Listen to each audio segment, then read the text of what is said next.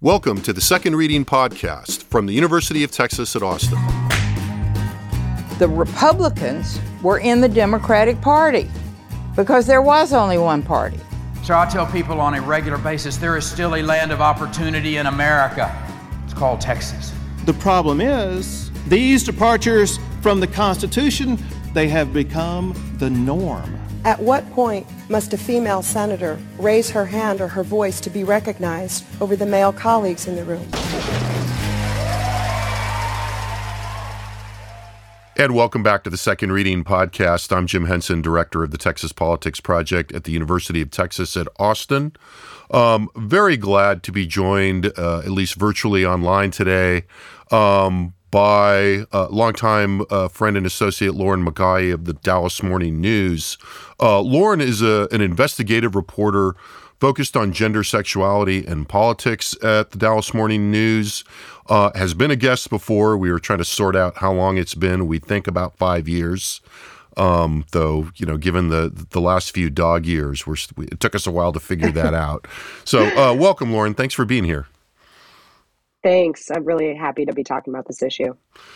So, let's get right to it then. Your beat has been a very active one, and I want to start with the most recent issue before we kind of go go back and look at context and and how some of these issues have invo- uh, have evolved. So, I want to start by asking you to, to bring us up to speed on recent events in the realm of gender affirmative care for transgender kids in Texas. Uh, the most recent chain of events seems to me was triggered triggered by linked announcements by Attorney General Paxton and Governor Abbott. Uh, not coincidentally, I don't think, although we'll get into that uh, in the final weeks of the Republican primary. So, can you give us some background on that and, and kind of bring us up to the present? Sure. Um, I'll try to make this as user friendly because it can get in the weeds very quickly. Um, so, yeah, uh, in February, we saw this opinion come out from uh, General Paxton. Uh, it's a non binding opinion. It's basically Paxton saying, Hey, I'm going to take a look at current law that's already on the books and give you my thoughts. And he issued a new interpretation of the state's child abuse law, where he said explicitly that his belief is that certain kinds of gender affirming medical treatments for trans minors are child abuse under the current statute. So he issues that, and you know, very soon after, the governor sends a letter to the Department of Protective uh, Family and Protective Services saying, "Hey, um, you know, you have to investigate any reports of this quote alleged abuse." And he also CC'd a bunch of other state agencies on it that deal with kids, like the Education Department, the Juvenile Justice Department. And interestingly, the governor also explicitly warned in that letter that uh, teachers and um, certain other state workers are required to report abuse. And if they don't, there's criminal penalties. And there are ev- even reporting requirements for the public. So they were very strong statements from two of the most highly elected men in, you know, highest elected officials in the state. And within days, we saw, um, we actually saw a lawsuit from a state worker who works for that same agency, the Department of Family and Protective Services, who is suing to block this directive from the governor and the attorney general because this state worker has a transgender daughter uh, who's a teenager getting uh, gender affirming care.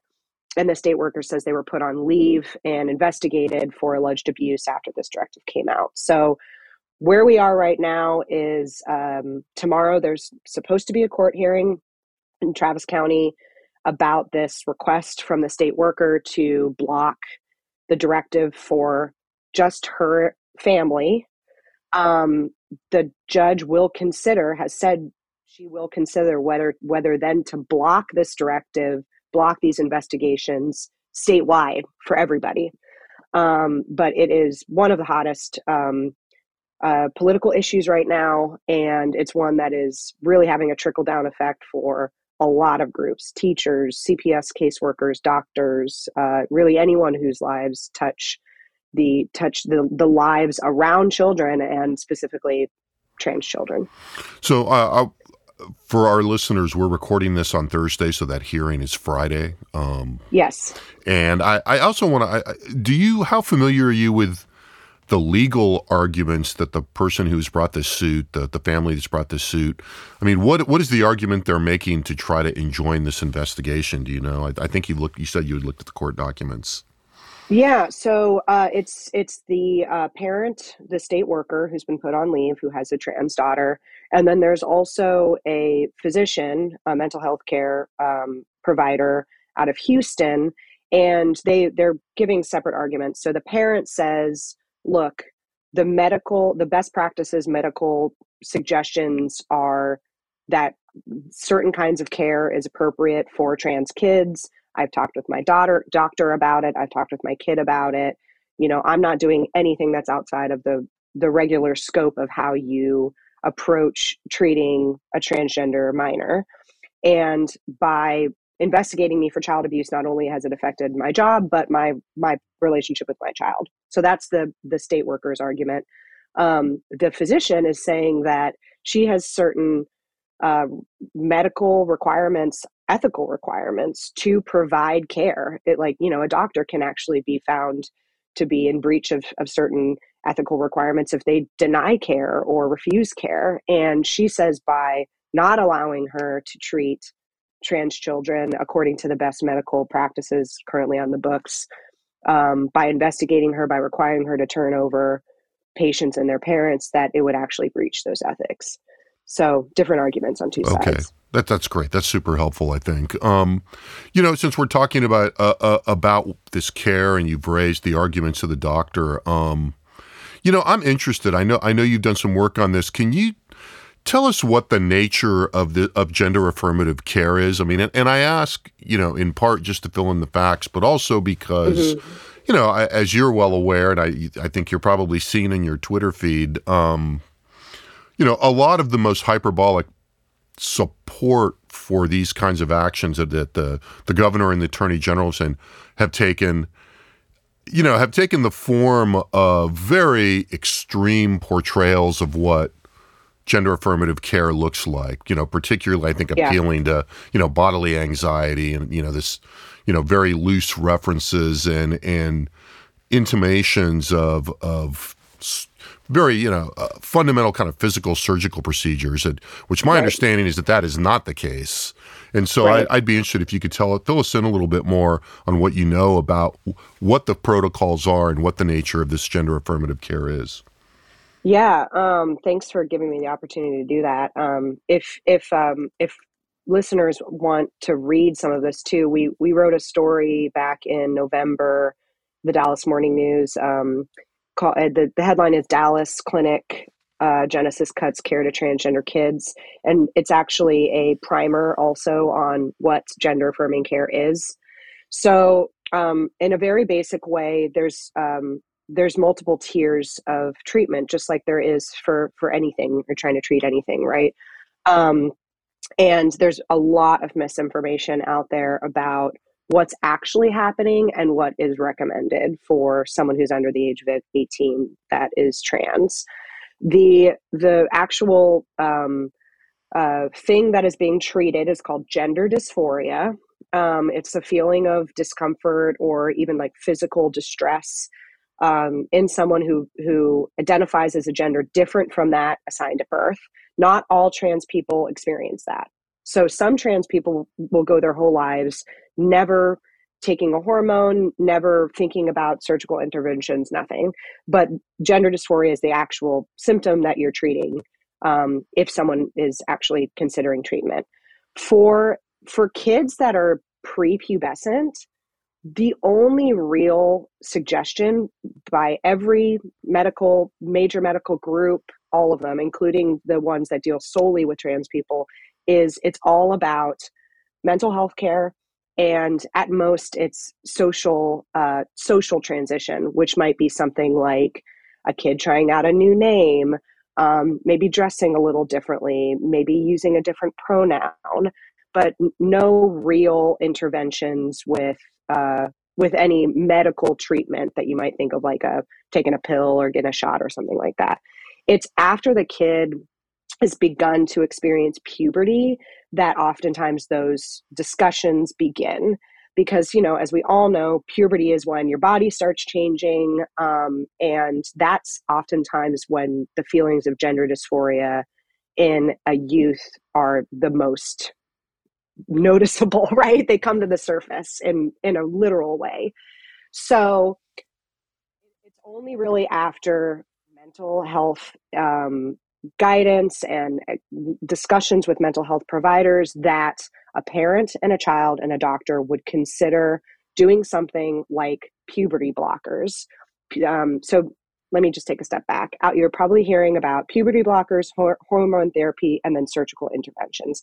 They're all very different things, and they all are appropriate for different age levels and sometimes not appropriate for different age levels. So for kids experience puberty, younger kids, they may try puberty blockers with the advice of a doctor and and their parents and with their consent, which is uh, it's basically halting the um, the progression of puberty. So it's it puts a, a brick wall there, and the idea there is that it allows the minor to continue therapy continue those discussions, continue working through those feelings of gender dysphoria without having to deal with the continuing changing in their body that they experience during during puberty.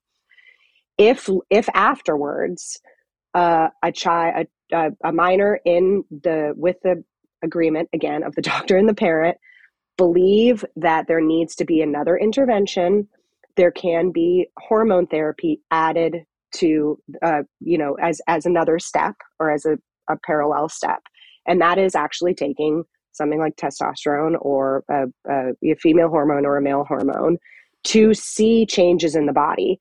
This is really only suggested for people that ha- have are again already experiencing puberty have been undergoing therapy for an extensive period of time and have tried other things before this happens it is absolutely not recommended by any major medical group that uh, someone under the age of 18 or under the age of consent, rather, get surgery um, to treat gender dysphoria. In Texas, the age of consent is 18. And so it is exceedingly, exceedingly rare that someone under the age of 18 would be getting any kind of surgical intervention to treat being uh, gender dysphoria, a trans person. It's just right, and so be, rare, it's almost not happening. Yeah, and to be clear, if it, if you know if, if it has happened, it seems like there's at least a shot there was either some kind of a medical, you know, contingency related to that, or it was done, you know, separate from from medical advice, right? Which I, I would right. think would and, make you know, is one of the things that makes it so rare. Right, and you know, like some of these things, like puberty blockers, are used already in in kids who are not transgender who are experiencing early puberty. You know, you might have a really little kid who's all of a sudden undergoing puberty, they're eight or nine, you know, and so this is already being prescribed to kids for other medical issues separate from, you know, treating gender dysphoria. And and in those circumstances, my understanding is that when you have a non-surgical, when you have a, you know, just broadly speaking, a, a hormonal or or pharmaceutical intervention, that's utterly reversible, right? In other words, you can Near, nearly all of them are yes. Um, puberty blockers are reversible. Uh, so if you see information out there that says puberty blockers are not reversible, that according to all of the current studies, that is not true. Um, when we're talking about hormone therapy, there are certain, uh, you know, effects of certain hormone therapies that will permanently change uh, you know the characteristics of someone. For example testosterone sometimes people's voices get lower when they take it for an extended period of time. That sometimes is not reversible. Okay um, and then for trans girls um, who might be taking female hormones it depends on the age. It depends on you know the fact that they've passed puberty and how long they've been taking it. But there are studies now looking into fertility short-term and long-term fertility consequences for extended use of uh, feminine hormones in minors.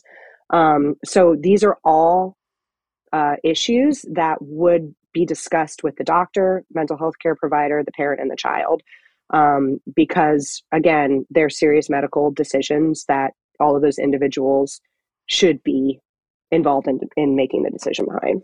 Well, I appreciate you sharing that research, and I, you know, putting you on the spot a little bit since you're not a doctor, but that was a really yeah. great, careful explanation, and I, I really appreciate Thanks. it. Um, you know, I, I want to sort of step back into step back into, but then also back a little bit to mangle the metaphor. Um, you know, you've reported on the high visibility politics in this area for a while you know, even before you were formally on this beat, it kind of intersected your other beat in a lot of ways in terms of being a state political reporter. You know, I'm, I'm wondering how you see, you know, the longer arc of this issue as we go back to, you know, probably the, you know, the first major emergence of this issue, uh, of related issues uh, in 2017 with the, the so-called bathroom bill which of course, right. you know, did not pass, was blocked in the House in 2017. Amid pretty high visibility politics. I mean, how do you see that developing? And, you know, I'm, you know, it, it, in simplest terms, I mean, did you expect it to come back after 2017? I mean, you know, I know you were covering that issue. Did you kind of think, okay, we've, you know, we've, we've, you know, this issue has been met and and controversial, but B, you know, sort of didn't pass. Were you surprised when it came back or not? Um, I wasn't.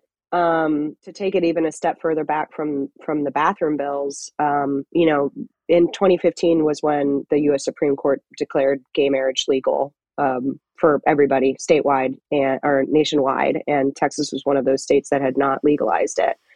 And it was after that case that um, you know at least the political watchers in the room said that conservative legal scholars said okay well that that fight is out the window and they turned their sights to transgender rights.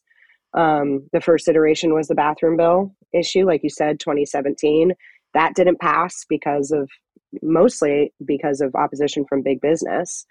Um, but the very next year, we saw more LGBT issues. We saw the emergence of the transgender athletes in public schools issue, um, which, you know, as we now know, passed last session. Um, took a little bit longer, but it did pass. And now we're seeing this focus on um, healthcare access for trans minors.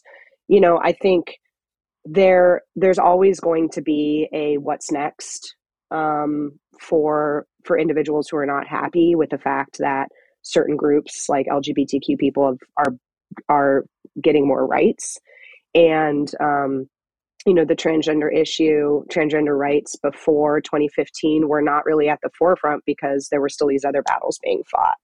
So I'm not surprised that it's still such a hot debate because you know trans folks don't have the same rights as LGBT as as lesbian, gay, and bisexual people have, um, federally or in the state.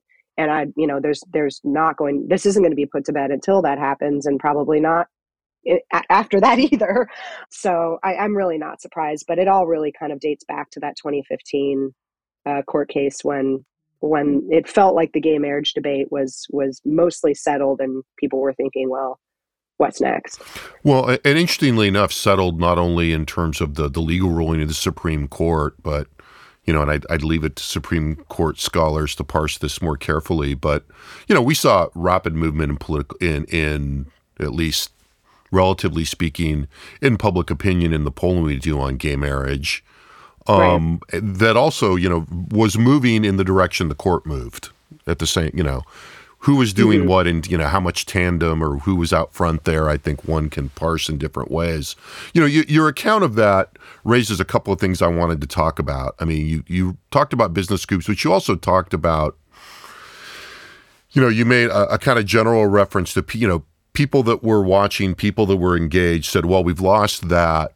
You know we now have to you know let's move on to this issue on this front um, you know, where is that energy coming from to keep this more, you know, res- you know, this restrictive view of transgender rights on the table? Are there particular actors, and even more interesting to me, are there particular groups? In other words, who's who continues to push this? I mean, one of the things that was interesting in terms of the bathroom bill is that, you know, even setting the business engagement aside, when we polled on that, you know, we asked not only what is your position on this, but on this issue and on these proposals in the legislature, but how important do you think it is for the legislature to engage that? And I think that's mm-hmm. one of the things that that was one of the more interesting results because it underlined that even among Republicans, there wasn't a, a Republican voters, there wasn't a huge amount of interest in pushing this issue forward. So, you know, mm-hmm. I think mm-hmm. the question has to be where is this energy coming from, you know, within you know who are you know who are who are the folks that are pushing this and how are they doing it? Um, well to to uh, give a nod to patrick svitek at the tribune had a, a recent story that really looked at the politics of this issue and you know leaned on the fact that this did used to be more of a fringe issue in the republican party um, and it's now taken it's become more of a litmus test issue just within you know a couple of years um, I think that there are multiple groups, national uh, groups and state groups that are, you know, keeping this debate alive. In fact, there's a group that um, that Paxton actually cited in his opinion about access to care for trans minors, called the Society for Evidence-Based Gender Medicine. Um, that he he cited as as a source for his opinions that has really um, been out there as uh, as a quote unquote health professional group um, questioning this kind of care for for transgender children and and adolescents. Um, and you know we saw it most notably the, on the political side in the primary campaigns of some of the more uh, you know far right conservative candidates in Texas, Don Huffines, uh, you know a bit from Allen West, um, and Patrick, uh, or sorry, um, uh, Paxton, you know, reacting to the fact that he had multiple challengers, kind of trying to take a stand on this issue. So I think it's an amalgam of things. Um, but that's a great question. I mean, I that's something I'm going to put on my my question bank. Like, what what are the most groups on this, and and who's keeping it alive? Um, but as as Svitek wrote in his story, you know, it doesn't look like it's going to go anywhere uh, anytime soon. It feels very alive, very, you know, we're going to be talking about this for yeah. several months, if not right. longer. Right. By going anywhere, it's not going away. It's, it's almost, I mean, it's almost right. certainly headed towards the legislative agenda in 2023 sure.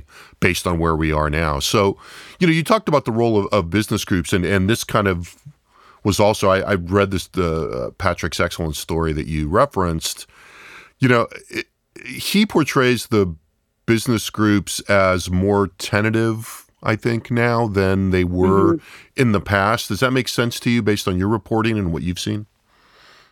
Yeah, maybe not tentative, but uh, definitely less outspoken. Um, there was, I mean, there were coalitions coming together against the bathroom bill in 2017. You know, they were taking out ads in newspapers, IBM and Apple and Facebook. Um, and while they have come out against you know more conservative legislation like the voting rights bill and some of the, this other legislation in recent years um, it's been it feels like it's been less loud i have to admit.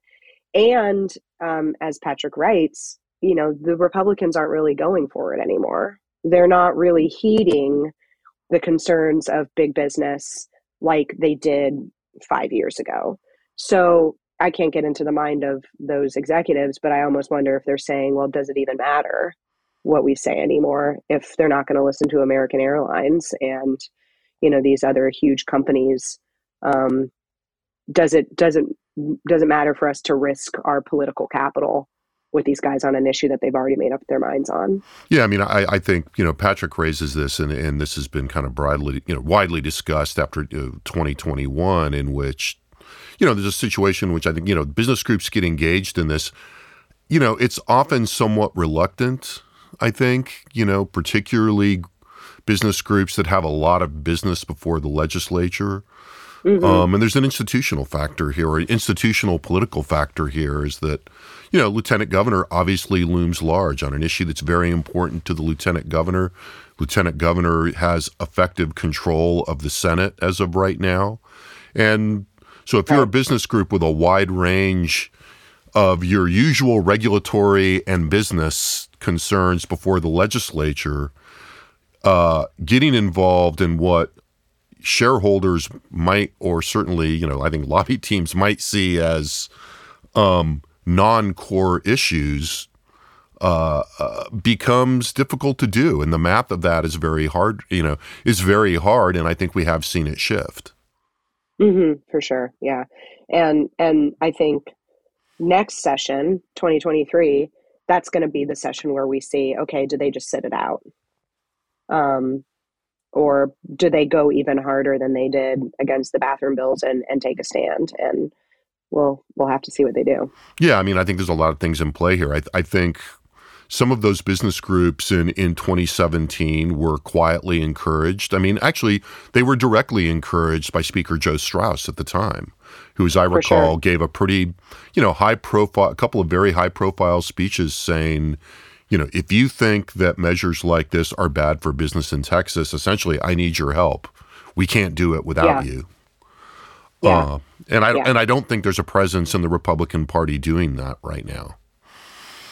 Um, you know, uh, so it sounds to me. I mean, I wanted to ask you how strong you thought the cross currents are in the geo in in the Republican Party. We before we came on, we were talking about some new national polling that just came out. That I should say that was uh, released to the 19th. Um, I haven't had a chance to look at it, and I don't think you've been had a chance to look at the nuts and bolts very quickly. But I think you know what we what we've seen in our polling across time, uh, doing it, the UT stuff that we've done, and we haven't we haven't polled on these issues really since last fall. And as I think you fairly point out, things are moving very quickly. Early on, I- felt like there were a lot of cross currents in public opinion um, among you know, including if not especially among Republicans.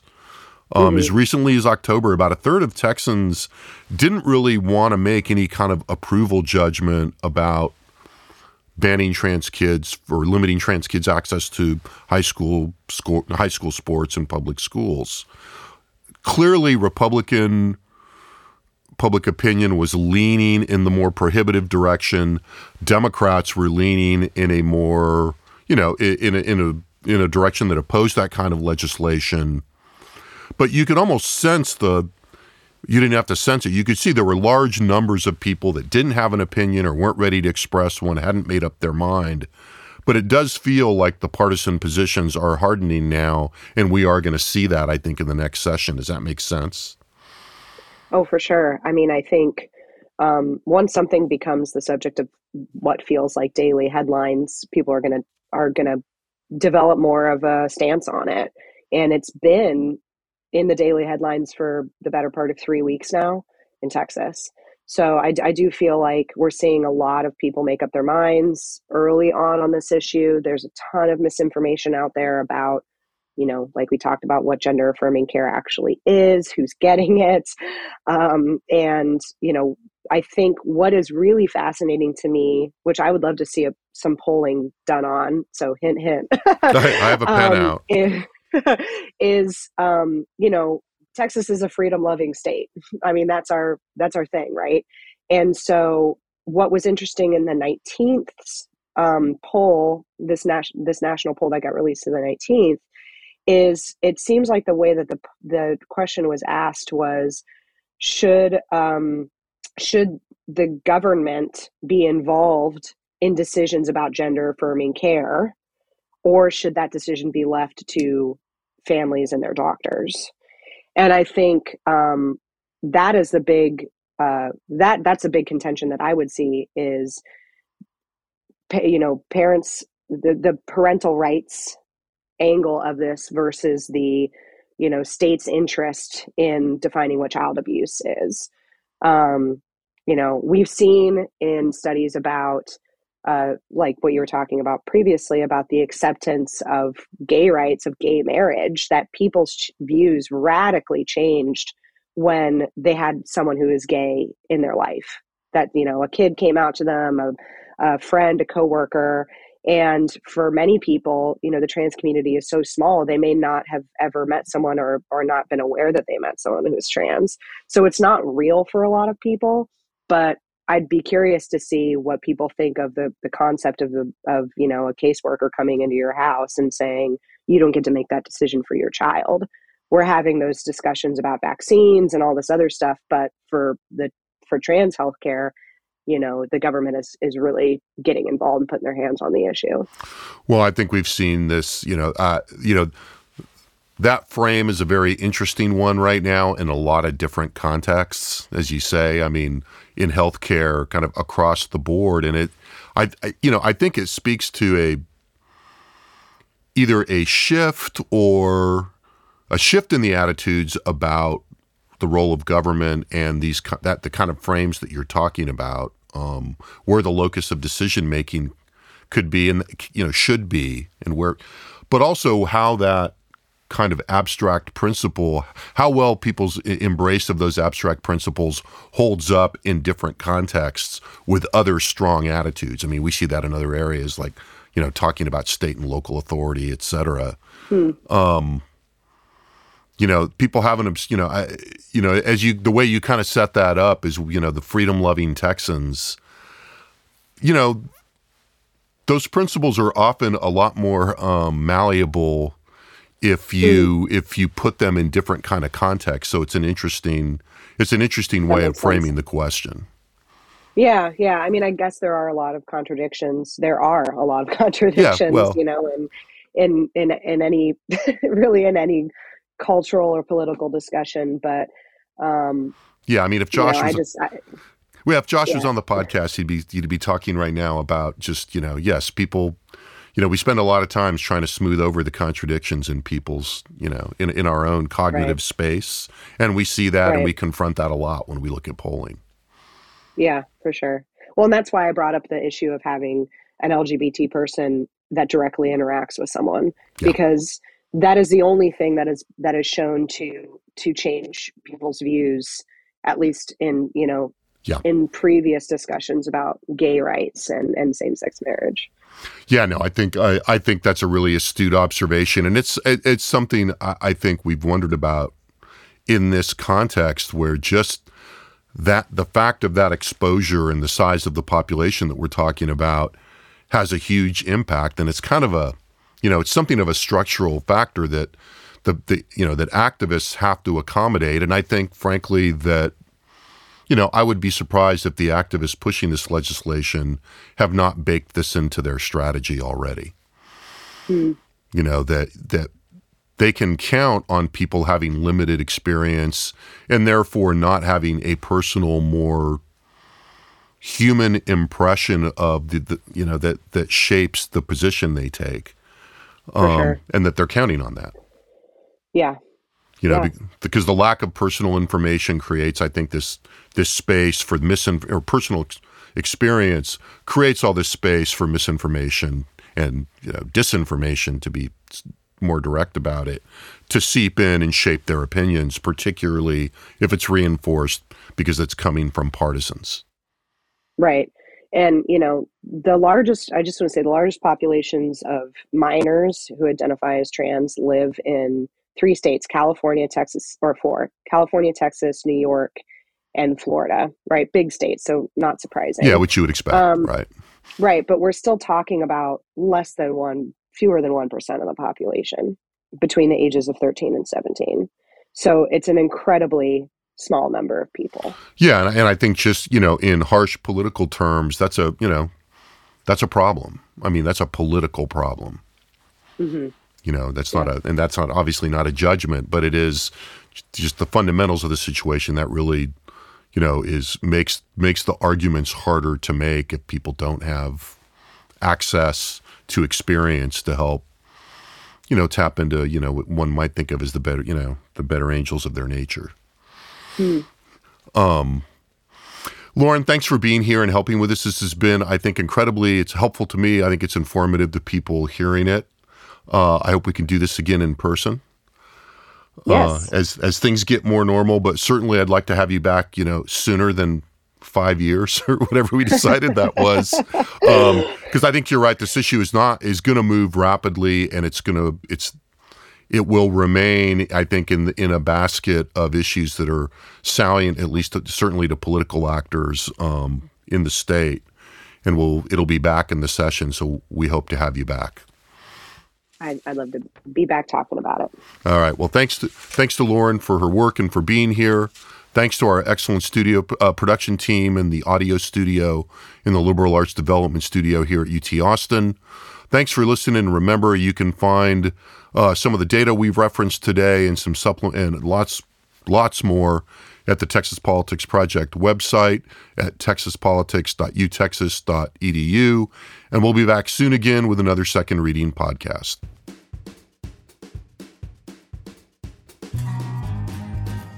The Second Reading Podcast is a production of the Texas Politics Project at the University of Texas at Austin.